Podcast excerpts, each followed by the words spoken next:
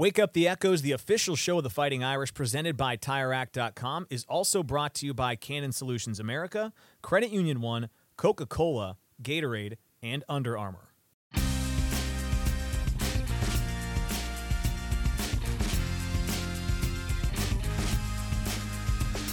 Irish fans, this is episode four of Wake Up the Echoes, presented by TireRack.com. I'm your host, Tony Simeone, and I have news for you. I was driving in to record this show today, and I was headed east, and I saw along the horizon uh, a little bright light, and it was the sun. It came up today. It's going to come up tomorrow. It's going to come up next week in Durham, and I'm keeping the faith. I know that the result did not go the way that anybody you're going to hear on this show today hoped it would, but we had a good cathartic conversation about it. Uh, and I'm feeling very optimistic going forward the rest of the season. Uh, you're going to learn about how solutions oriented this whole podcast is.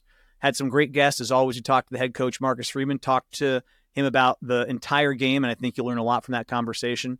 Talked to a couple of offensive linemen who are always great to chat with, Joe Alt and Zeke Correll. And then we talked to NBC's Kathryn Tappen. You probably saw her on the sideline last night, have seen her here uh, in the past covering Notre Dame football. Now she's covering the primetime package for NBC. So obviously, not the finish anybody wanted on Saturday, but what a spectacle it was in South Bend. If you just also checked out NBC's page, they set a record for ratings in the last 30 years. So uh, it was a great contest, except for the final moments. Uh, and without further ado, let's talk to the head coach, Marcus Freeman. All right, coach, this is our fourth podcast. Uh, I know you are frustrated we're not talking about a big win after this last week. uh, quite a game, though, quite a spectacle. I'm going to start first with just the whole week. What was your takeaway with the whole week on campus? It was quite a spectacle. I've never seen this place quite like that. It was unbelievable. I said it in my press conference earlier. Just the the atmosphere, um, the work that went into making um, Saturday night the environment that it was was special, and uh, special shout out to the students and the mm-hmm. fans mm-hmm. and everybody involved with making that a, a special, special weekend. Um, it was awesome. The end of the game has gotten a lot of discussion. Just curious, I heard your press conference, mm-hmm. and I think you you said uh, I think I think it's pretty admirable that it all just comes to you. It stops with you. Just I want to give you the chance on this podcast to lay it out for those that don't listen to all the press conference. Like the end of the game, you guys address like there's a lot of things you wish had gone differently. What's your takeaway from the end of the game? Yeah, you know, there's no one play that um, is the reason why we lost. Mm-hmm. You know, uh, but but great teams find ways to execute when they have uh, uh, in the biggest moments, yeah. and we didn't. Um, you know, we had the ball with four minutes left in the game, and and you would love to finish with the ball, and uh, we didn't. You know, and and we didn't execute the right way. You know, and and um, you know, defensively that last drive, you know, they convert on third and 10, they convert on fourth and seven, they convert on third and 18. And, and the last two plays, you got 10 guys on the field. And so everybody's accountable. Everybody um, had a part in the result of that game. And we have to embrace that and you have to own it. Like, what we can't do is point the finger and say this it's if he would have done this right. if if that coach would have done it no it's it's my fault Right. Right. And I want everybody in our program to point the finger at themselves. No, no one person is is responsible, but everybody's accountable. And so um, that's what it's about. You know, when you have success, it's the greatest team sport there is. Right. Yeah. It is. You you point your finger at your teammates um, because it isn't about you. But when you have failures, I say it's an individual sport. It's like my kids wrestle. It's like wrestling, and um, in wrestling when you lose you you can't point the finger at anybody else and that's what i want the mindset to be and that's what it is you know these kids have heard it and this coaching staff has has, has heard that enough and so we have a group of individuals that will truly own this and uh, we'll go attack it and fix it I think uh, it's harder for fans to get over losses than players and coaches because you guys have to go yeah. get ready for the next game. But I thought that, and people will hear it later in this episode when we talk to both offensive linemen and then when you were talking with Zeke, I just think their mindset is exactly what you described. Yeah. It's it's it's really neat to watch the leaders on this team. I think echo what you're saying. You can tell that. I think uh, Joe even said he went home, didn't go to bed until five, rewatched the tape, and was looking for all the things that they could have done better. Yeah. So there wasn't the finger pointing. You get the sense there is like a look within, and how do I do my part to fix this for next time, right? Yeah. The difficult part, um, obviously, when you're so invested, um, is that you have physical pain, right? And and Right. The physical pain, it's it's indescribable, right? And and I kind of forgot because we hadn't lost in a little while, and and I mean physically you're ill, but you have to go to work. Yeah. Like you have to go embrace it and you have to go and challenge it and you have to go attack it. And so it's so hard to do that while you physically you're physically ill because you want somebody just to pat you on the back and give you sympathy. Right? When you have that pain, you want somebody to make you feel better. But you can't. And so it's extremely difficult, but the only thing that will really make you feel better is getting back to work around the guys that you have. I heard you in the press. You said you even talked to some players yesterday. So just mm-hmm. you said you had the physical pain. How do you personally like make the action to then switch the flip the switch to start going to work? Because you said it's tough. Yeah, I had to get the frustrations out, right? And and my position group is the coaching staff, Okay. right? And so they all have position groups. That's mine. And and we met, um, and we had a one of those challenging meetings that we needed. We needed it, and then we broke up and watched the, the game with O staff, D staff, and we came back together. And I said, when we get back together this afternoon, we have to turn the page, right? And and that's a choice, right? Right. The pain is still there, the the the anger is still there, but we have to turn the page, and so we can't let that frustration come out. And so that's what we did, and that was was really a great remedy for me. Um, even though sometimes you, you still have that pain, but you don't have to to watch the film of Duke long to realize, okay, we have to fix the mistakes from the past game, but really start preparing for this team too. Mhm. And um, uh, and that's kind of what we did and what we'll do. I think one of the things that that bummed me about the game is that there were so many great moments too. Mm-hmm. I feel like all we've done the last 36 hours is dissect the bad moments. I wanted to talk about some of the bright spots. Yeah. Uh, I think about that 11 play 96 yard drive. I think it came up in your press conference too, but so many freshmen. Mhm. Rico catches the touchdown. Jaden Greathouse makes some big catches. Jeremiyah Love, as the head coach, does that give you like a, a real jolt that hey, we have guys contributing early on in their careers? This is exciting about obviously this year, but the future as well.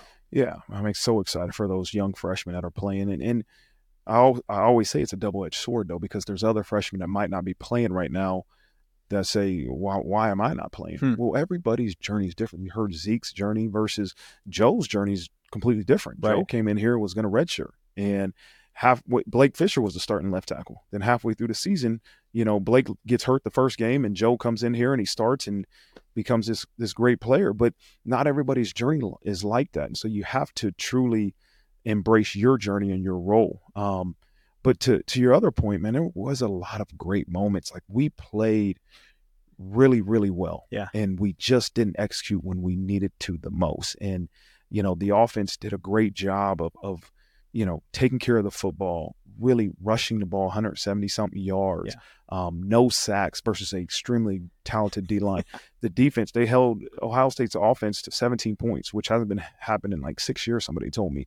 Um, you know, they just we did a really, really good job for a large portion of that game.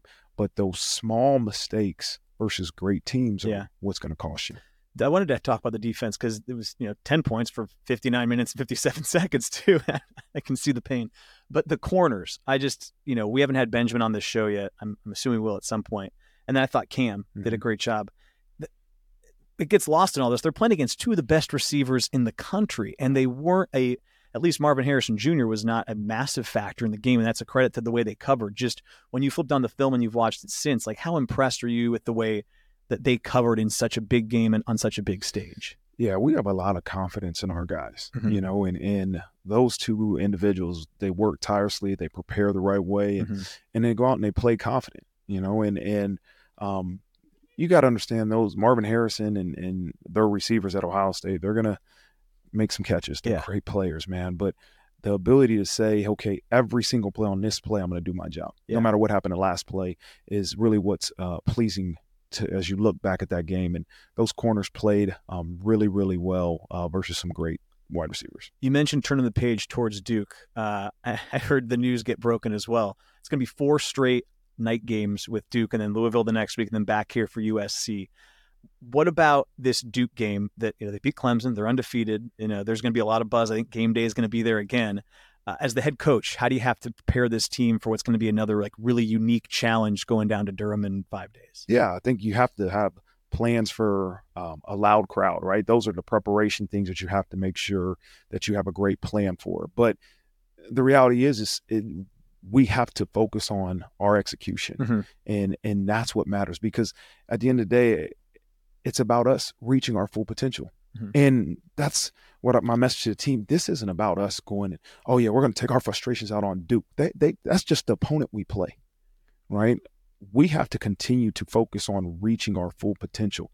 And if we do that, let's see what the outcome is. Yeah. Right. We did not do that on this past Saturday. Right. And the outcome was a 17 to 14 loss.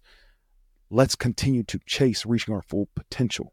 Right. And there's a way to do that. And so if we do that, and let's see what the outcome of the game is on Saturday. Coach, I appreciate the time as always. I'm looking forward to talking next week after you guys get back from Duke. All right, man. Thanks for having right, me. Thanks. Hey, Fighting Irish fans, we love that you're hanging out with us for this episode of Wake Up the Echoes presented by TireRack.com. TireRack.com has been revolutionizing tire buying since 1979, so you know they've got their game plan down. Ask their team of experts to help yourself using their extensive playbook. Test results, consumer reviews, and a tire decision guide make buying a new set of tires as easy as a clean quarterback sneak and mobile tire installation for the extra point. Get the right tires to tackle whatever comes next at TireRack.com, the way tire buying should be. And we're back with the action. Coke Zero Sugar might be the best Coke ever. That's right, Jim. With an irresistible taste and zero sugar, Coke Zero Sugar is a must try for any sports fan. So make sure you. Wait, Jim, I didn't mean try it right now. We're still on the air. Mmm, best Coke ever? Take a taste, Jen. Really? No, not right now, Jen. We got a game to call.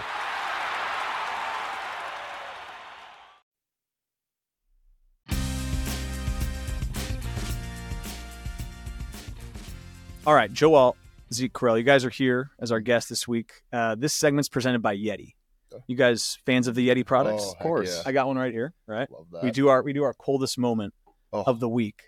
So I want to talk about that second touchdown drive. Mm-hmm. It's a pretty cold moment. We can talk about the rest of the game in a little bit, but 11 plays, 96 yards, right? You guys are part of that unit up front. Just from your standpoint, I'll start with you, Joe. Just uh, what about that drive stood out to you when you think about it going ahead? What comes to mind? Maybe the coldest moment even of that drive. Yeah, I think for us, it was we just felt like we were starting to wear them down there in that towards like the second half. We had been driving the first half. We just hadn't really, you know, necessarily capitalized on the opportunities we've been presented with. But get into that second half, we knew we had it in us. We knew we were moving the ball, and we got into that drive, and it just felt different. I mean, it didn't feel different, but it just felt like we know we can do this, and we're going to go score this touchdown, whatever it takes. And I think you know it's it's always Zeke in the middle, kind of starting that with just his communication, just like his. Uh, I don't know. He just gets us going. He's like, "This is the hmm. drive. This we got to lock in, and we're going to do it." And I think that drive, we just kind of all said like, no matter what, we're finishing in the end zone, and we did whatever it took to get there. What stood out to you, Zeke? Honestly, just like the the mentality of the group. Um, going into that one, there's like a gotta have it moment, mm-hmm. and yeah. you know you can kind of kind of tell when guys are you know starting to bend a little bit that you're going against when you're wearing on them. Um, and during that drive, it was more like uh, like this has to happen, and it was a no matter what mindset. Like hmm. we're we're gonna get this done, no question. Um, and yeah, obviously we had a good drive, but still hurts. I can I can imagine. Uh, one thing I wanted to ask both of you because I don't watch the game with the same lens you guys do. You guys see the stuff in the trenches better than me. If you can think back to each other's career, you guys have been together now three years, I guess. But what is maybe the coldest moment you've witnessed the other guy execute on the offensive line? Can you think of a coldest moment? It can be in a game, it can be on mine. tape. You got yours? Yeah, I got okay. mine. Zeke can think, and I'll let Joe go first. Yeah. What is Zeke's coldest moment? I would say it was the entire Clemson game. They had a blitz where they they take their two inside backers and they cross them, and Zeke leading the charge with our two, with our two guards against them last year, handled it so well, and it really opened up our running game the entire game because that was like that was going to be their game stopper for us. They're going to hit us with this blitz over and over again, and Zeke took the charge and made it work every play, and it was that was where our biggest runs came from, and us being able to handle that allowed our run game to go, and you know allowed us to hold possession, win the football game, and it was huge for us. Hmm. What about Joe? I don't remember what game it was, but uh, we ran a lot of uh, no pull gap last year, okay. and there was one play where Joe had a combo block that he took his guy. I think it was like 25 yards downfield, planted him on his back. and I remember seeing that during the game. I was like, "This kid can ball. Like this, uh, that's legit. Like yeah. that's that's demoralizing for them." And uh, yeah, I mean, obviously, I've known for a long time now that Joe's that guy, but that was something right, special. The uh, the coldest offensive line moment. I want to see if you guys know this one that I've seen since I've been here is that Quenton Nelson blitz pickup against Georgia. Oh, yeah. You know what I'm talking about? Oh yeah. Have you guys been able to execute anything like that in your time here? You guys are still seeking that that one blitz pickup that, that Quenton had back in the day. We're we're still seeking it, I would say. yeah. I mean, we, we there's a there's a there's potential on some of the protections to get one, but we're still we're still seeking. That's a that's a heads up play. I mean, Quenton Nelson. Yeah, that uh that's every lineman's dream is being able to sprint so a guy, when he doesn't see you, catch him off guard, so he can't use his athleticism against yeah. you and juke you out of your socks. Uh, but yeah, obviously you would you'd want to love to sprint and just go absolutely annihilate someone. Yeah. What's but, the? Uh, do you guys have a relationship with Q? I'm, I'm sure he's in touch with the program to an extent. Like what what what's the relationship like that there? Uh, yeah, he's a little bit of a or like not, neither of us play with him, right. so I mean we've met him. He's a great guy. Uh, obviously, awesome football player. Uh, did a lot for this university, a lot for Notre Dame offensive line standard. Yeah. yeah. Um, he kind of helped set that and what it really means to be an offensive lineman for Notre Dame. He's he's a good dude. Yeah, I think exactly what Zeke said. And he kind of he came last spring. We got to meet him and, and I talked to him, and he kind of just reemphasized what that standard was, and it was really cool for a guy like me because I was still young to like hear how this standard has been, you know, involved in the group and in been there for so long and hearing a guy like him talk about it and it's still the same was really a cool moment for me. It's amazing to see like how consistent your guys' position is at this place because I've been here. This is my eighth season working here, mm-hmm. and it's like the one position group and the other ones are great. Don't get me wrong, we like them all, right? mm-hmm. But man, it's just like a level of consistency that's always there. And whenever I talk to someone that's a part of your group, that same message comes out. It's like there's a pride in what has come before you and to maintain that, right? 100%. Yeah exactly what you said. I mean, yeah. we take great pride in what we do. Uh, just like preparation, making sure we're all on the same page, all on the same page, playing together. Five is one, and then uh, like when you're playing out there, you know you're not just playing for yourself; you're playing for the guy next to you, mm-hmm. and all those that came before you. Yeah. Like you don't want to let them down. Yeah, that's yeah. something that they've said. I think that was a big emphasis that like I learned about. I was like, yeah, we're doing this for like the guys next to us, but there's also the guys that came before us. You know, they're they're they play on Sundays or maybe they're not playing, but they're watching. They're like, we want to keep that standard that they set that they work so hard to develop. We want to continue that with how we play and how hard we work and our preparation going into each week just to like honor those guys and what they did for the program. Don't want to harp on this past game too much, but I want to talk to you guys about it because it mm-hmm. just happened. Let's first start with O line and, and your guys' assessment of your play. Coming into this game, like Ohio State's got big time players on the other side of the field. I thought you guys did a pretty darn good job, but you guys have had a couple days to kind of reflect. Where did you guys think you performed well? Were there areas you guys were hoping to be be better. What was your takeaway from from that game on Saturday, from just your position group standpoint? Yeah, I think for us, I, I like I, we talked about it. Me and Z talked about it with the group the whole week. Was like, let's go play us and be us and do what we do well. And I think we did execute that really well, especially in the run game.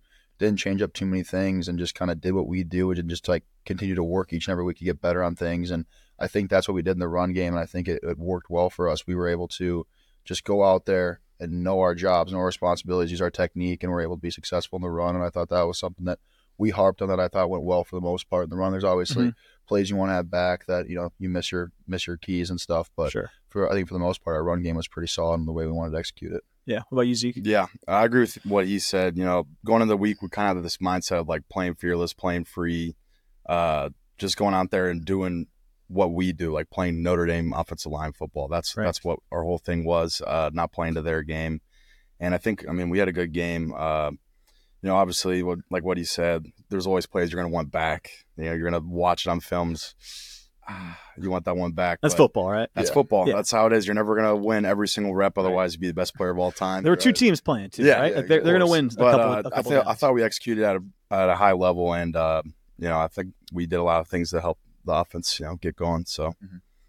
okay, I want you guys to keep it very real with me. The last 48 hours, like, what's your reaction been since the game? Because it's a game you guys obviously could win. Comes down to the last play. Mm-hmm.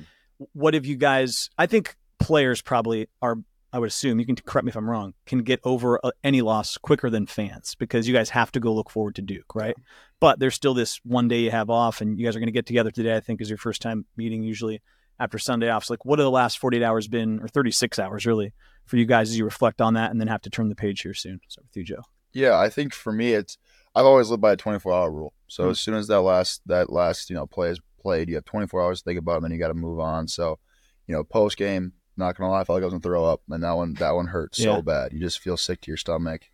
I went back to my house, saw my family. You know, they come into town. You gotta you know be with them. But went to bed, and I didn't go to bed till probably five a.m. I watched the film three times over again, and just you want it so bad, and, and you're so close. You just get sick watching it, and it's really it's a hard one to you know swallow. And then we get together as a unit, you know, offensive line unit on Sunday, and go over, and it's just you know, you don't want to play the what ifs game, but there are always always what ifs watching film, and you're just like, gosh, it was just right there, and what could we have done more? And it's it's always super hard. But then you, know, you get past that 24 hours for me, and it's like, all right, you know, now we got to you got to kind of reset. You got to take the things you watch and film and get better on this week, and start focusing on the next opponent. Mm-hmm. Yeah, uh, Coach Freeman always says you either win or you learn, and you know that one obviously very disappointing. Uh, after the game. Of course, that's all that's going to be on your mind for the next you know day. But um, you know, good teams after a loss like that, they will look for answers, but the great teams will come together and find solutions. And we are a solution based program. Um, we're going to do whatever it takes to you know make sure that never happens again. And you know, Coach Freeman always talks about reaching our full potential. Like it's you have to be that way every play live in the moment. Can't think about the next play. Can't think about the last one. It's always this one, right? Yeah. That's all you're guaranteed. It's all you got. Um, so, you know, we got stuff to clean up, but uh, yeah, that that one definitely hurt. That was a great one. Mm-hmm. Uh, good I, teams look for answers. Great teams find solutions. Mm-hmm. Right? Mm, that could be on a T-shirt. That, that that's a good one. That's a good one. Like that one a lot. Frame it. yeah, you can frame I was, that one. Yeah, put it on a plaque. Yeah. I was impressed by the guys that I saw talk to the talk to the media after the game. Like they were already you know, folks saying the right things, looking, looking forward. How do you guys as leaders like put that into action? Because I think it's going to be tough probably for the next two days, but eventually you're going to go down to Duke and play. Mm-hmm. What do you guys have to do as as leaders on this team to kind of get it going back in the right direction for Duke? Yeah, uh, whatever needs to be corrected needs to be corrected now, like hmm with a sense of urgency that you know that game is past, but whatever you did poorly, you have to improve upon so that you get better and better as the year goes on. And you don't have time to keep thinking about it. Like right. if you, let's say it's a Wednesday and you're still thinking about last week, like you let that day slip and then you're not as prepared as you should be for the, the following week. So uh, we take it day by day. And, you know, like as a leader, you just have to make sure that the guys understand um, what it means to be a part of a team, like yeah. what it means to be a part of this. And then like, how can they uh, improve? How can they add to the team, add value? and how can we get better as a team? So yeah. That's, yeah, like Zeke said, like improving every day. And I think one of the things that Coach Freeman harps on is let's win today. And I think that's some, you know, as leaders, you want to kind of get back instilled and everyone is like, all right, that game's behind us. Now we got to win today. What are we going to take from, you know, that game or yesterday's practice or watching film? What are we going to take and, you know, write your thing down that you're going to work on this week? What is yeah. it going to be and what are you going to do and how are you going to do it? And put your, put your effort towards that and not waiting on the, you know, the past. And, you know, something that I, I think is, you have a game like that, you can have an edge going into the next game, but you can never let it, you know, affect your emotions and your mindset. You got to have the same mindset every day that I'm going to win today and I'm going to put all my effort into today and how am I going to get better as a player, as a person, as a teammate, as a brother. That's yeah. the main focus. Yeah. We were talking a little bit about Sam as you guys came in here. Uh, I always think of the offensive line. You guys said the older guys kind of teach the younger guys how to come along, but you have such a veteran quarterback. Have you learned anything about offensive line play maybe even from him or anything that he does that's helped educate you on how you can play your position better? What, what's Sam's impact maybe been on your guys' role this year? Uh, he definitely makes our job easier. I can tell you that. uh, you know, obviously very experienced guy. Like at the start of the season, he was like, "Yeah, this is my 49th college yeah, football game." crazy. Which I mean, 49 college football yeah. games. That's a lot of experience going in. Mm-hmm. So, uh, you know, you have a veteran quarterback, and Sam, you know, it's a guy you can always rely on. You can always count on him to get his job done. Uh, and yeah, I mean, it's yeah. been it's been a pleasure playing with him. Okay. He's a great guy. Yeah, exactly like Zeke said. And the only thing I'll add is just like with his experience, he comes like a confidence level and like a, mm-hmm. a cool, calm, collected feel. He's very poised on the yeah. field, and I think that kind of has helped us. And like you just kind of feel in the huddle. You just feel kind of collected and poised, and like we're not going out. You know, yes, you got to win your individual job and do your job, but it feels like we're an offense going up against a defense. We all yeah. feel together and connected, mm-hmm. and I mm-hmm. think that starts with him at the leadership back there. I know I saw he gave out the beats at the beginning of the year, and like I've always heard that quarterbacks they do a little bit extra for the offensive line. So like, did you guys get engraved beats? Did you guys get a second set? Like, where where was the extra part for the O line? Mine were actually made with real gold. Oh, yeah, yeah. Uh, you know, he got everyone on the team beats. I'm pretty sure that's good enough for yeah. me because I actually wow. lost my headphones uh, oh. a few weeks before that. So yeah, shout out Sam Hartman, man. yeah, I, lost my beats on my my spring break vacation. I threw them in the trash can on the airplane. So Shout out. Why, why'd you throw them in the trash can? Uh, it was total on accident. I still don't know where they went. I had them in my hand, and then like the trash lady came by, and I threw away my bottle, and then I didn't have my headphones. I Your, checked the Were they earbuds or yes. over the ear? No, the earbuds. Ones. Okay, I was gonna say if you I, just like fold those up yeah, and threw them in the yeah, can. I don't know what happened. So shout out Sam for shout out Sam. You gotta yeah. get you get, you're gonna be worried about getting old because I get old now. And it's like I put the I put my keys in the trash and like the Sour Patch bag in yeah. the key holder at home right now. It's like the opposite thing. So your brain starts doing weird stuff. Yeah, as you get older. Mm-hmm fifth year for you, right? Mm-hmm. Uh, I talked to Jack and Marist about this last week, but the guys that came in around that time have been through a ton since they've been yeah. here, right? Because you went through football, shutdown, COVID, mm-hmm. and then coaching change. Just now that you're in your fifth year, just as you reflect upon your time at Notre Dame, what comes to mind? What what what are the emotions and, and memories that come to mind as you think about your time here? Yeah, uh, you know, reminiscing, thinking about all the stuff I've been through getting here, it always brings me back to the same moment. And that was the moment I decided to come here. And that mm-hmm. was for the people. Um, like when you go and you decide to commit and give your everything to a school, when you decide to sign that letter of intent, like you don't want to do it for a coach. You don't want to do mm-hmm. it for a fan base or um, anyone else other than like the guys in that locker room because that's that's who you're going to be spending all the time with. Coaches come and go. Um, you know, the guys that you you can always count on are going to be the guys next to you, the hmm. guys you spend all day with, 365 days a year. Yeah. Mm-hmm. Um, and you know, when I visited and met the players and got a sense of that locker room feel, like that was something I wanted to be around because there's a bunch of guys that are highly competitive and there are a bunch of guys that are, you know, iron sharpens iron. They're going to make you better.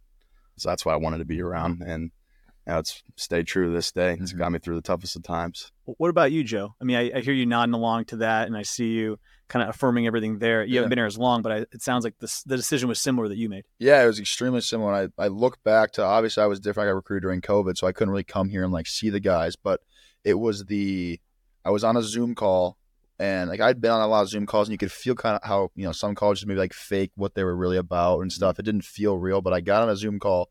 I think it was five offensive offensive linemen from here and it felt so real and you could you always heard about this brotherhood thing but you could see it live in action like yeah i was on there but like they were joking around with each other they were talking to each other and just felt like that's where i wanted to be and ever since there since then and coming here and it's been the best decision i've ever made it's my home away from home these guys are who i rely on and they're there for me and you want to be successful for them they want to be successful for you and it's just it's this brotherhood and this bond that will be you know beyond football, beyond college. Just that's just this. Yeah, the rest of your life. It's it's it's crazy. Yeah. It's been such yeah. a dream to be a part of it. Well, it sounds awesome. I wish I was part of the O line, but, but Uh, thanks for swinging by, guys. Yeah, We're gonna let you get out of here. We're gonna bring oh. Coach Freeman in. Okay. Oh, perfect. All right. All right. Bye, Zeke. Have fun class, Joe. hey, it's Tony Simeone, the voice of Notre Dame athletics. Have you saved enough for retirement? Howard Bailey Financial is the official wealth management partner of Notre Dame athletics, and they have a free resource that you can download right now. Get insight on taxes, Social Security, income planning, and much more by visiting retirewithpurpose.com slash echo. That's retirewithpurpose.com slash echo. Notre Dame Athletics was compensated for this endorsement and is not a current client of Howard Bailey. For more information, visit howardbailey.com slash ND disclosure.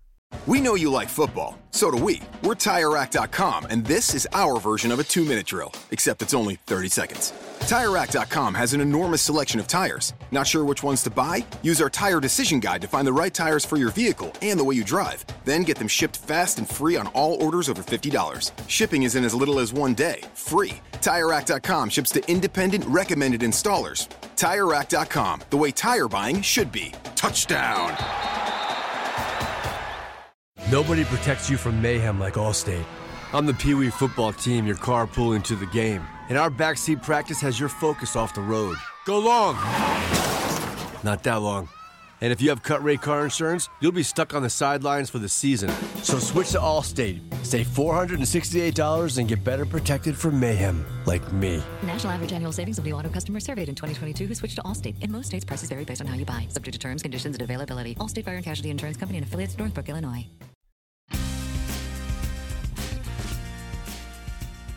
Uh, okay, we replaced uh, a left tackle with a head coach and former defensive guy. Do you feel more uncomfortable now, Zeke, that you're not with your left tackle here? No, I'm good. You're good. Yeah, you feel good with the head coach. coach. Yeah, okay, of course. I wanted to ask you, coach, first. Now that you're the head coach, second year, how much did you know about offensive line before you took the job? And have you had to learn a lot more about offensive line play in the last year and a half being the head coach here? No, you. I think any coach, you know, as a defensive coordinator, you Mhm. got to know about offensive line Okay. play, and um, more than anything is getting to know the people, right? Because you're you're a defensive coordinator, um, you spend all your time with the defense, and, and you become a head coach. And I was very intentional about spending time with these guys, especially the big guys. Like the very first day, I said we're O line, D line driven program, and so Hmm. I had a relationship with the D lineman, but I I was intentional about developing one with the O line. When you hear coach say that you guys are offensive line, defensive line driven program, what does that make you feel, Zeke? Good. Yeah. Led by the strong, you know. I mean, I think most games are won and lost in the trenches. Uh, is more physical, whoever wins the line of scrimmage that day has a much higher chance of winning the game. And, uh, you know, led by the strong, that's what he says. So That's right. I'll run with that one. when you've got someone like Zeke, and we just had Joe in here who just left, like these are big time leaders for your program. Just how valuable is it to have guys like that up front you can count on when you are starting to kind of build the program out? Yeah, I, I remember saying to these guys last year, when your biggest guys are your best leaders, Hmm. um, that's something special, Mhm. you know. And and I knew about Zeke because I was at Cincinnati, Yeah. and he's from Cincinnati, and and kind of followed him here, and you know Zeke was able to uh, give a, a senior speech in fall camp to our our players um, and to our program about some of the ups and downs, and we call them the bumps in the road along his journey, and to hear the authenticity um, of his journey, it, it, it spoke volumes to me, but I hope it spoke volumes to many of the guys in the room of, of this journey through college. And so Zeke's been a um, just a great leader for us and a great football player. What was, to the extent you can share, and if you, you can't, that's fine too. But what was the nature of that that speech you gave uh, last year? kind of just talking about my journey uh, being here. Freshman year didn't play. Sophomore year, uh, Jarrett Patterson got hurt. Right. Opportunity to start North Carolina game. Sprained my ankle pretty bad in the first quarter of the game. Finished the game out, and then my next start was the Rose Bowl versus Alabama. Next season, I'm guard. Uh, I start the first six games. I'm benched out the rest of the season, and I kind of I had two choices at that moment, and it was to look outward and point my finger and try and blame someone else, or you know, try and figure out why this was happening to me, or look inwards and figure out a solution and how how can I better myself? How can I make this happen for myself? Yeah. like become undeniable, and uh, that's kind of when that was that shifting moment for me when you know things started to click more and more, and then senior season started center now fifth year center again, so. Uh, it's a bumpy road. It's a very bumpy road, but um, you know, when you you got guys and people around you you can trust, and when you can rely on yourself to to get that done, then that was that's kind of my that's kind of my thing. You know, you fall in love with the process along the way. Yeah. It takes a while to learn that though, right? Like it Long time, wh- when it first hits you, like I don't know if this is going to be for me, and then you start realizing that the bumpy road's the the, way you got to go, right? It's the only way. You mentioned Cincinnati. Did you know about him at all when you were in Cincinnati? Oh yeah, He's Yeah? a huge recruit. Okay, so what did you know about Zeke Correll when he was coming up in Cincinnati? we had no chance. He wouldn't, he wouldn't give us the time of the day, but um, First offer was- though, yeah, we got him early. Okay, We did, but um, he went on to to greater. dang, you turned him you down. know, and so Man. listen, it, it's Notre Dame. I'm here now. Bumpy you road. know? Bumpy road. exactly right. Exactly. Coach Washington Didn't get him? actually was uh, at Michigan, I think, at the time, and he came to recruit me. I think he was maybe a few pounds lighter at that time. but, uh, then he came here and was our D line coach, and I saw him. I was like, this guy looks kind of familiar. Like I don't know if I remember. He was like, oh, I remember I was at Michigan recruiting you. I was like, oh, well, yeah, it's a small world, man. Yeah. we haven't talked a ton of Cincinnati on this show. I I hesitate to bring this up, but I just want to get I guess both you guys on the record with the whole skyline. chili thing. Are we Skyline fans? I see one nod. I, am a Skyline first. You're both Skyline. Yeah, I'm a Skyline. All right, Okay, you you're- better- I was about to say, you What's the other one? Uh, gold, Gold Star. Gold Star. Yeah. Right. You're either a Skyline or a Gold Star. Okay, guy. and we That's it. say You yes like to good Skyline. food or bad food? Oh. Yeah, Skyline. what is it like a four way? What's a four way? It's like spaghetti. Yeah, sp- Sauce. It's the spaghetti, the chili, a mound of cheese, and then uh, onions on the four way. I get a three way. I'm not a big onions guy. Okay, so just a three way, just spaghetti. I'm actually the coney guy. I get the the glizzies. The Oh my uh, gosh, chili you're an offensive line. This Yeah. this starting to make more sense Yeah, now. put a few down. So Coach, what's your Skyline order? Yeah, it's been a long time, you know, but it would be a Coney. You know, I'm I love it. I do. I love it. Um, put it all on it on my wife. She, you know, she's she's not a Cincinnati. She's not a Southwest Ohio. I got you. She's more a North. you either she's- hate her or you love No, it. It's that's- kind of yeah. like Notre Dame football. Like you, you hate her or you love it. Wow, that could be a good tagline. Notre Dame football, just like Skyline Chili. Either hate it or I'd wear that it. shirt. I'd wear that shirt. Did you hear his quote? Were you in here yet when he said, um, "What was it? Give it to me again." It's about answers. Uh, I said it was a uh, good quote. I said good teams will look for answers. I said great teams come together and find solutions. How valuable is that? Like Mm. this week, Coach. Like that's that's that hit the nail on the head. From you when can take it. that and and say it to the team, and that's all you need to say, Mhm. right? And and but that's the group of guys that this team and program is made up of. We're not gonna. He just said it earlier, right? That conversation about not making excuses. You own the situation you're in, Yeah. and, and that's what we have to do. And it's hard. It's really hard, and especially when you have the pain that him and Joe were talking about, Mhm. the, the pain in your gut um, after a tough loss. And so, but that's what this team will do. We're gonna embrace it. We're gonna own it, and we're gonna get back to work because that's the only remedy. Truly, Yeah. is to get back to work. And it, it's it's not comfortable, but that's what we'll do. One thing I heard too, to transition a little bit, Zeke, is you're one of you're one of 9 Is that Mhm. correct? And you're the youngest. I'm the baby. Yeah. okay, so big just baby. how how old's your oldest sibling? She's 40. So that's quite the gap, right? Yeah. What just I'm an only child, Mhm. so you know you got to explain a lot to me here. But what was that like growing up in a house of nine and then also being the youngest? Uh, it was awesome. It Okay. was so much fun. Yeah, there's never a dull moment. I was always entertained. Uh, always wrestling. Uh, there's something always happening in the house. And then, you know, growing up, all my teachers are like, "Oh, Zeke, like I know you." I'm like, "How? I've never even seen you before." And they're like, "Well, uh, I remember when you were born, your sister was in my class, and this is like she was a senior in high school. when I was just born. So then they'd have her, and then all of my siblings, and then me, the ninth, you know, the ninth Correll that they had. Um, but you know, my parents are such amazing people. They did an awesome job blessing us and instilling great things in us. Uh, it, I mean, it was so much fun. Coach, have you gone to him at all and asked for tips at all, or like what worked as a nine? Because you got six, right? Yeah. Oh, oh, me and my wife said, "Listen, you three, six, not and when any, once you're outnumbered, right? You just keep starting over. You keep starting over, and and but the one thing about Zeke being the youngest, he'll be the baby forever, Mm. right? And Yeah. that's why, like our our four year old Rocco, he's the baby, and Yeah. he'll always be the baby. The babies get spoiled, man. Yeah. that's the last one, and so no wonder he loves being number nine. So was your oldest sibling almost like out of the house by the time you were born? Yeah. What's- So I was born in November. She was about to graduate high school. wow. And so what what's the relationship like with that sibling? Like are you because are you tight because you didn't you almost didn't grow up with them, right? Yeah. But I imagine I mean your siblings. We're all though. close. Yeah, you're all close. Obviously, you know, uh, my three closest siblings in age are my, three of my brothers. So Okay. it was like gir- three girls, one boy, another girl, and then four boys. Hmm. So I'm definitely uh, been able to spend a little more time with my brothers. My brothers just came for three of my brothers came for the game this Saturday. Um, but I mean, we're all really close, and it's kind of funny. Like I'll make the joke, like some of my siblings are older than some of my coaches, so it's kind of just like I don't know what the dynamic should be sometimes, but um, it's great. And I already have 13 nieces and nephews so far. I'll probably end up being like 30 something by the time it's all said and done. Yeah. So That is wild. before I get you out of here, I've asked do this every week just while the guys here, and it's been great. We've had so many older leaders, but just with Zeke, and I I can tell you, he's a guy that you you lean on for kind of some leadership with the team.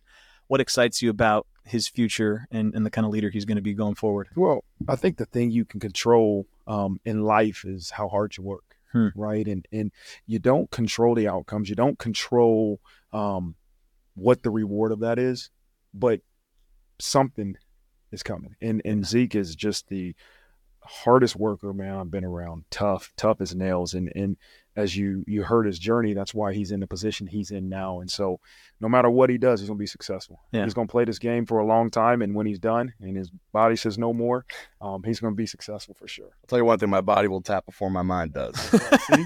That's exactly. Right. That's exactly that's, that's right. a good spot to be in in a headspace. All right, Zeke, Coach, thanks for joining us. We'll take a break. Thank you.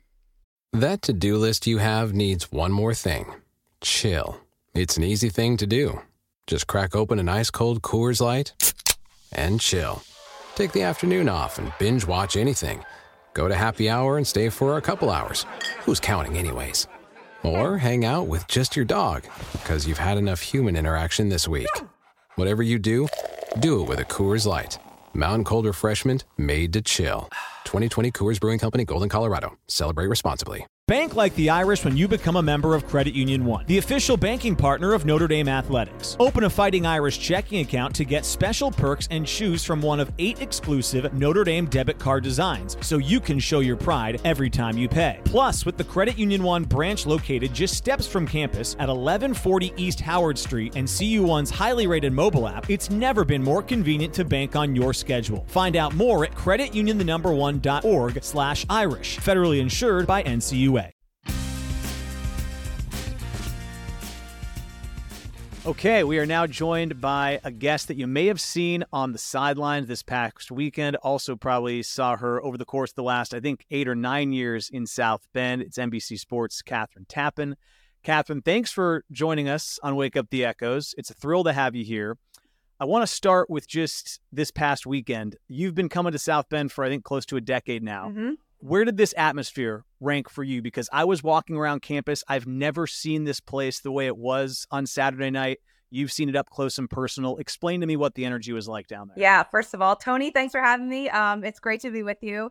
And I would say, I mean, that was the most people I've seen on campus in the days leading up to the game that I've ever seen. Um, yes, to your point, this was my 10th fall broadcasting a game at Notre Dame. I did uh, eight seasons on the sidelines. My ninth season last year was hosting our pregame and halftime coverage from the field, and then being back for this one game this season uh, was great. But so I've never seen that kind of a buzz starting on Thursday. I mean, when we got there, I was like, where are all these people coming from?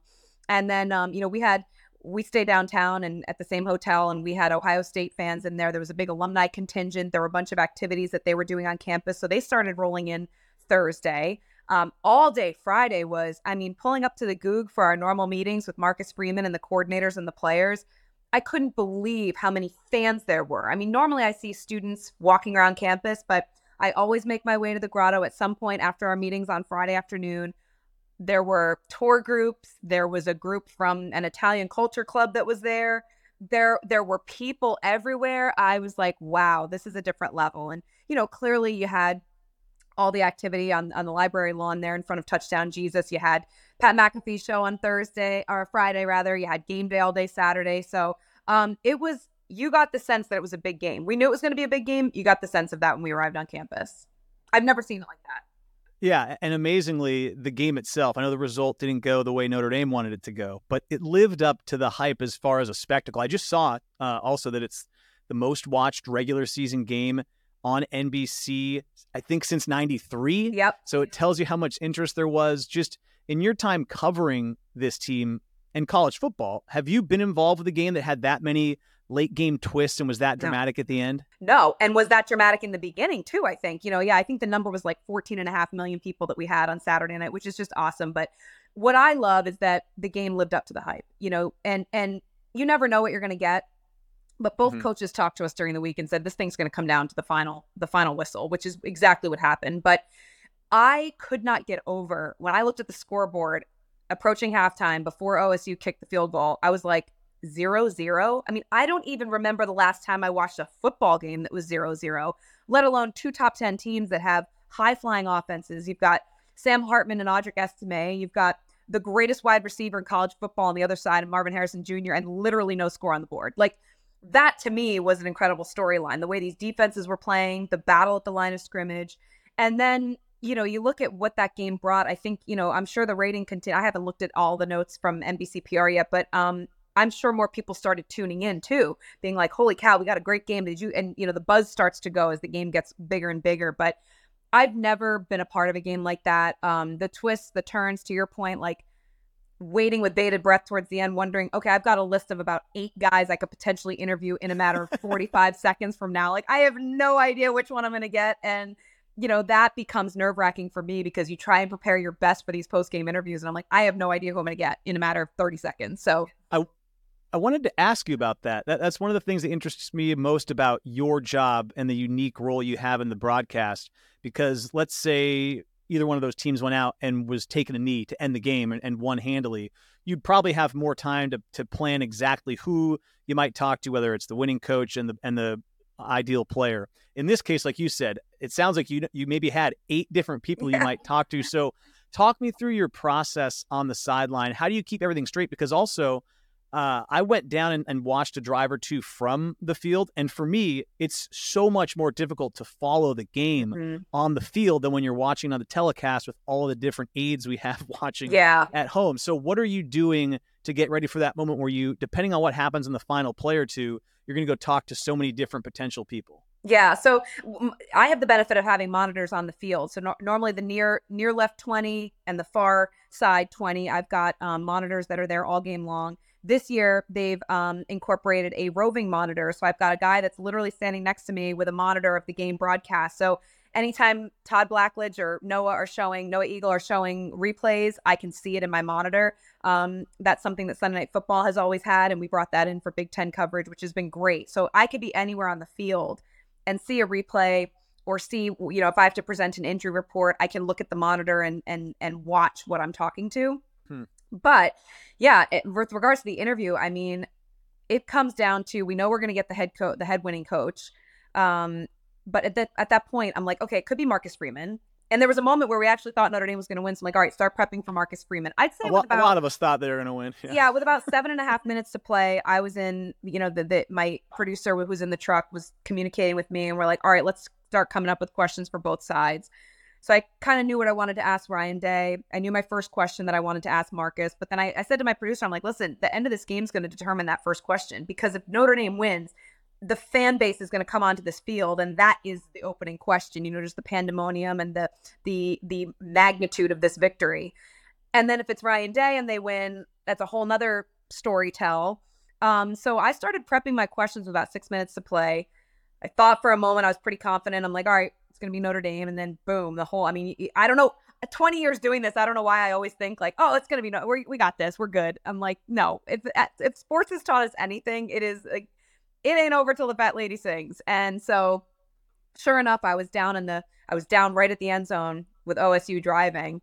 And I was standing next to Marcus Freeman watching the way he was calling the game. And I'm looking at Katie Lonergan, the SID for for Notre Dame, and she's kind of looking at me like I'm like I I can't tell you right now. Like I don't know. It could be one or the other. So um, you know, when they won, I ended up sprinting across the field. I grabbed Coach Day after he shook hands with Marcus Freeman and he congratulated one of his players. But at that point, we're up against the clock. We're off the air at 11. We did have a little leeway. I think I don't know how many minutes, a couple minutes to spare. So I was able to get the head coach and the winning quarterback, Kyle McCord. So um, again, those questions became, you know, I've got a piece of paper and one page is Notre Dame and one page is Ohio State. Right. And I've itemized my priorities and then it's just game on, you know, and and then really it becomes what you the response of the coach and the response of the quarterback or whatever player you're interviewing, you know this. That's your follow up question. Like, what did they say? I, I was not anticipating the follow up I was going to have to ask with Coach Day. But. I don't think anybody uh, was anticipating that one. The I, I think I talked to Allison Williams once, and her biggest tip to young broadcasters was like, you got to listen. And it's really hard because you're, you're on the field, but like you said, you have to listen to what they're saying and following up with it. I wanted to ask you about just being back on campus and in town. When we were talking before you came on here, you know, because you only now made it back for one, you used to come every home game. Just what was it like seeing some of the familiar faces? I know you developed a lot of great relationships here in your time in South Bend. To be back on campus, obviously for a huge event, but to see some of the people you hadn't seen as regularly, what did that mean? Yeah. Well, it meant the world to me. I mean, I think, you know, that's a special place. I, I started covering Notre Dame football in 2014 and I, I just, yeah, I was overwhelmed most of the weekend, to be honest with you, hmm. with the warm reception I received from everybody from the staff at the, at the Aloft Hotel to, you know, we rolled into LaSalle Grill on Thursday night with nine of us and looking for a table. Well, I didn't know it's trivia night on Thursday nights at LaSalle, and you have I've to been like, there. pre you have to pre-reserve your seats and and they remembered us and you know the Brian who works there and all the great staff at LaSalle Grill like just totally cleared a table for us and got us in and and and fed us and it was amazing. And then and then you know arriving on campus um, going to practice and then also meeting with Marcus Freeman and seeing the same people that I saw for so many years in the Gug the coaching staff. I mean every coach came in and gave me a hug and was like it's so great to see you. Great to have you back then you, the ushers in the stadium on on kickoff on Saturday night were coming up to me and saying hello, and I was overwhelmed. I mean,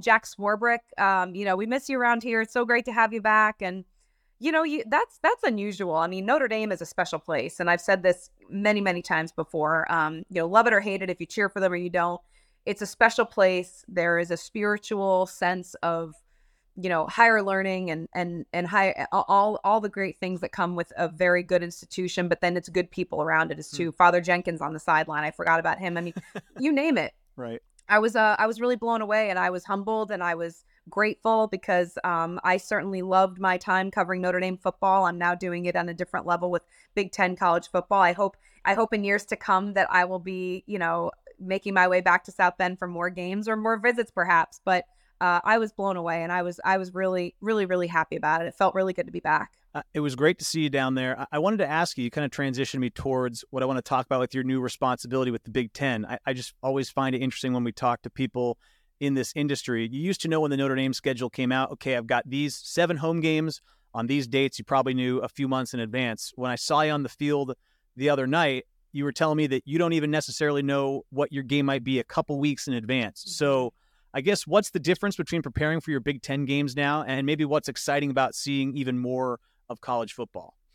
Yeah, well, just that alone is very exciting. You know, going to these college towns now, I get to see a lot more of them than just South Bend. Um, but there was a sense of understanding with Notre Dame football. You know, come week three, week four of covering that team, you knew the team inside and out. You kind of have an understanding of of what it's all about, and it's not every weekend. So it was very easy those seven weekends of the year to get prepared and to get ready to go to South Bend.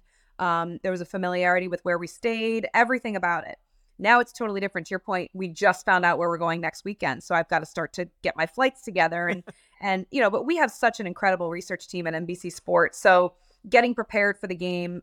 You know, my prep for this week started on that flight home yesterday from South Bend, and it's okay. It's Michigan State, Iowa. We're heading to Cedar Rapids. You know, let's get our storylines in place. Let's watch their games from Saturday night, Saturday daytime. Um, you know, it, and then you've got two rosters you've never seen before. You've got transfer players that are, you know, totally different from last season with these teams. So it just becomes almost like um, studying for an exam, you know, cramming for an exam. You got to learn really quickly about these two teams, and and also I think the curiosity that we bring because we don't cover them on a regular basis. You know, there's an element of of advantage to that as well because maybe you're asking questions that a local beat writer might not ask because it's just understood.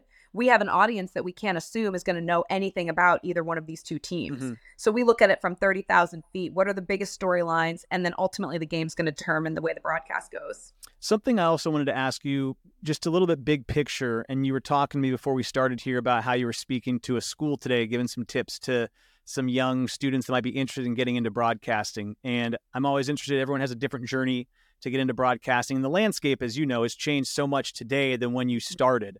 Uh, but what are some of the tips you give to young people, whether they're in high school, college, just starting out, for how they can carve out a career? You obviously have a job that I think tons of people who watch this would love to have, right? They fly you around the country to to broadcast Big Ten football. Like that, that's a great gig and everyone necessarily not necessarily everyone can have that job but to get into the industry and kind of carve out a path i guess what worked for you and what kind of advice do you give people that want to break in?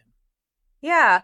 Yeah i had the opportunity to speak to a high school in my town um, you know and and anytime i get that opportunity i i grab a hold of it whether it's colleges or high schools. I'm amazed that high schools are now interested in bringing people like me in yeah. because when I was growing up, that wasn't even an option. Um, but they're uh, more and more getting media programs, getting media classes as part of their curriculum.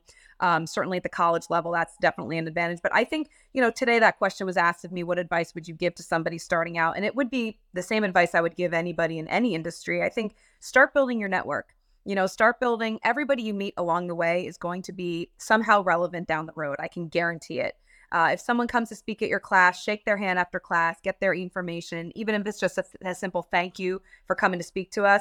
Um, you know, you're on their radar and they may need you for something down the road. Right. So I think building the network is a big thing. Um, and then, you know, looking people in the eye, shaking their hands, being present in the moment everybody's so consumed on social media and on their phones all the time you may you may be flying on a flight and not even realize the person next to you who it is you know and that could be someone that could that could help you. But if you're constantly looking down and not keeping your eyes open and aware of everything around you you might miss something really important. Um, and again that goes for really anything. And i don't have the answers as far as how to get into this business. It's very different from when i got in. Yeah. I mean, I applied on tvjobs.com to every small market in the country and got rejection after rejection after rejection and ended up uh, at NBC 10 in Providence, Rhode Island because someone gave me a chance. Mm. You know, and that's what it takes. You've got to get your foot in the door. Someone will give you a chance. It's what you do and what you make of that chance when you get there that's really, really important. All right, Kathryn, we're going to take a quick break and then we're going to come back with our From the Irish question. Before we get back to the show, we want to tell you a little more about our presenting partner, TireRack.com. While we've been talking running, passing, and scoring, the experts at Tire Rack have performance of a different kind on their minds. Test results, consumer reviews, and a tire decision guide make tire buying a snap with mobile tire installation that comes to you. Get the right tires to tackle whatever comes next at TireRack.com, the way tire buying should be.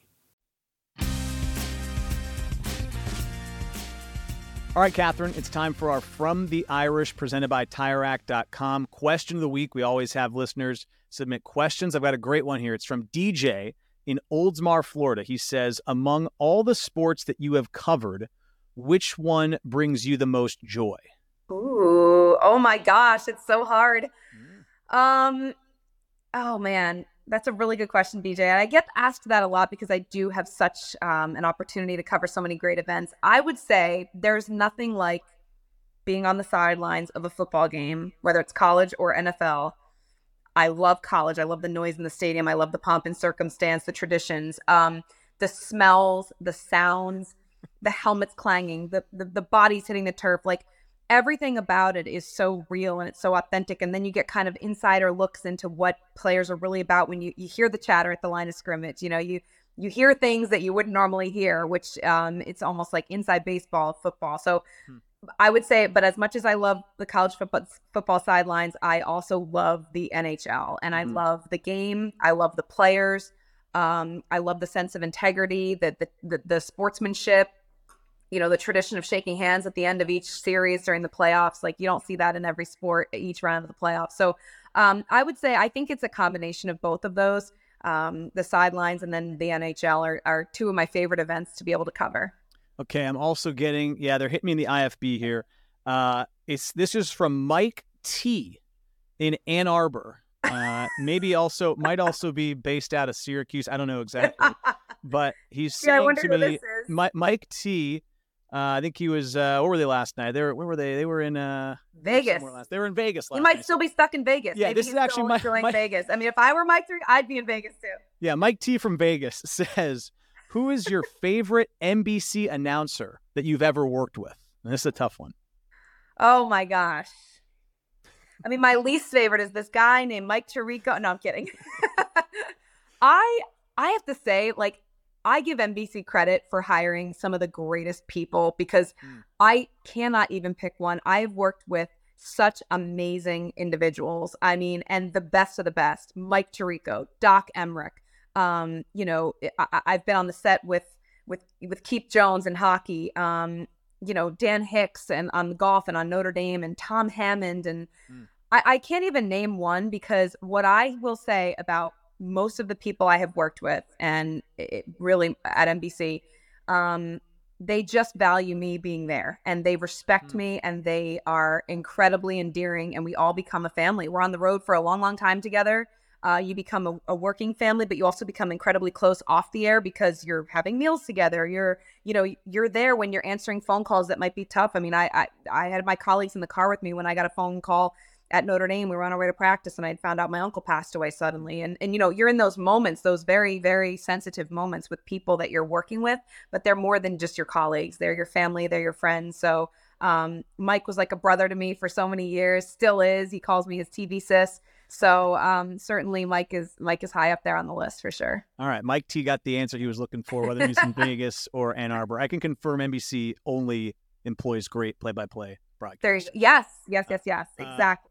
Kathryn, thank you so much for joining us. I got to say, it was great to see you on the sideline. Uh, you too, Tony. I know I miss seeing you all in person. I know. Uh, I echo what the ushers said. It's great to have a familiar face back there, but I am excited to see you traveling around and covering uh, that primetime package. When Notre Thank Dame is not you. playing in primetime, which it does seem like they're playing in primetime every week now, uh, we, will, we will make sure to follow you uh, and what you do. So thanks for making some time and thanks for joining us. Absolutely. Thanks for having me, Tony. Keep up the great work.